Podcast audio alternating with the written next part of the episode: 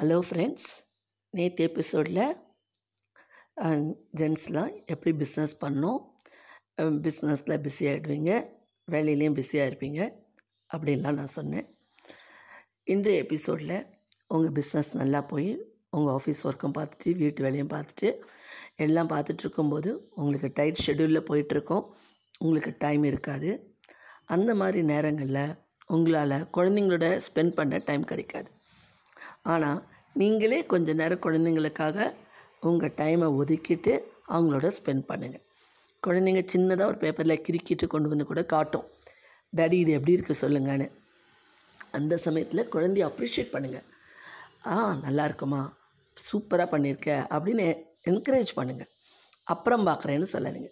உங்களுக்கு எத்தனையோ busy schedule இருந்தாலும் குழந்தைங்களோட ஸ்பெண்ட் பண்ணுறதுக்கும் குழந்தைங்க வந்து அன்புக்காக இயங்குவாங்க. அம்மா அப்பா ரெண்டு பேரும் வேலைக்கு போயிட்டிங்கன்னா கேர்டேக்கர்கிட்ட விட்டுட்டு அம்மா அப்பா எப்போ வருவாங்கன்னு அதுங்க வாசலையே பார்த்துட்ருக்கோம் அந்த சமயத்தில் நீங்கள் உள்ளே வந்ததும் கைகாலெலாம் அலம்பிட்டு கொஞ்சம் நேரம் குழந்தைங்களோட ஸ்பெண்ட் பண்ணுங்கள் குழந்தைங்களோட பேசிட்டு அதுங்க என்ன வேலை பண்ணித்தோ என்னென்னலாம் சொல்லுதோ அதெல்லாம் கேட்டுட்டு காது கொடுத்து கேட்டுட்டு அதுக்கப்புறம் உங்கள் வேலையை பாருங்கள் சரிங்களா?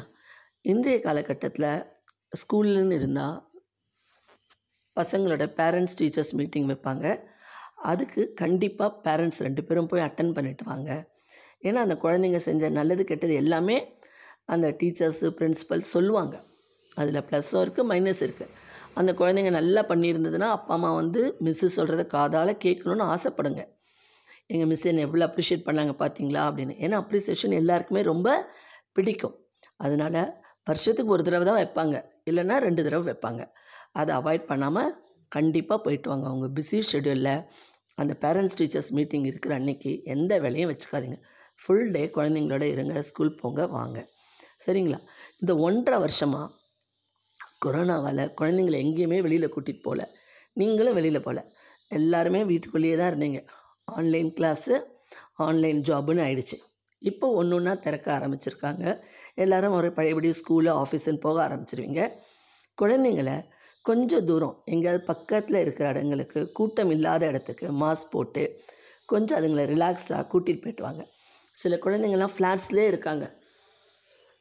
அவங்களால வந்து வெளியில் வாசலில் போகாமல் கதவை எப்போவுமே சாத்தியே வைப்பாங்க. அதுங்க பாவம் ரொம்ப சி- சின்ன பிள்ளைங்கன்னா ரொம்ப கஷ்டம். பெரிய பசங்களாவது கொஞ்ச நேரம் வெளியில் போயிட்டு வருவாங்க. அதுங்களுக்காகவாது கொஞ்சம் நேரம் ஸ்பெண்ட் பண்ணி ஏதாவது ஒரு சின்ன இடங்களுக்கு கூட்டிகிட்டு போயிட்டு வாங்க. லைஃப்பை என்ஜாய் பண்ணுங்கள் ஹாப்பியாக இருங்க. அடுத்த வாரம் உங்களுக்கெல்லாம் நான்கு நாள் தீபாவளி லீவ் கிடைக்கிறது. வியாழன் வெள்ளி சனி ஞாயிறு நினைக்கிறேன். அந்த நான்கு நாட்களும் குழந்தைங்களோட டைம் நல்லா ஸ்பெண்ட் பண்ணுங்கள் அதுங்க பட்டாசு வெடிக்கும் போது மத்தாப்பு கொளுத்தும் போது கூடவே இருந்து கேர்ஃபுல்லாக பார்த்துக்கோங்க. பசங்களோட இந்த நாலு நாளும் நல்லா என்ஜாய் பண்ணி தீபாவளியும் சிறப்பாக கொண்டாடுங்க. குழந்தைங்கள்லாம் உங்கள் அன்புக்காக தான் ஏங்குறாங்க இந்த நாலு நாள் கிடச்சிருக்கு. அதை நல்ல விதமாக பயன்படுத்திக்கோங்க. மீண்டும் நாளை ஒரு புதிய எபிசோடுடன் சந்திக்கிறேன்.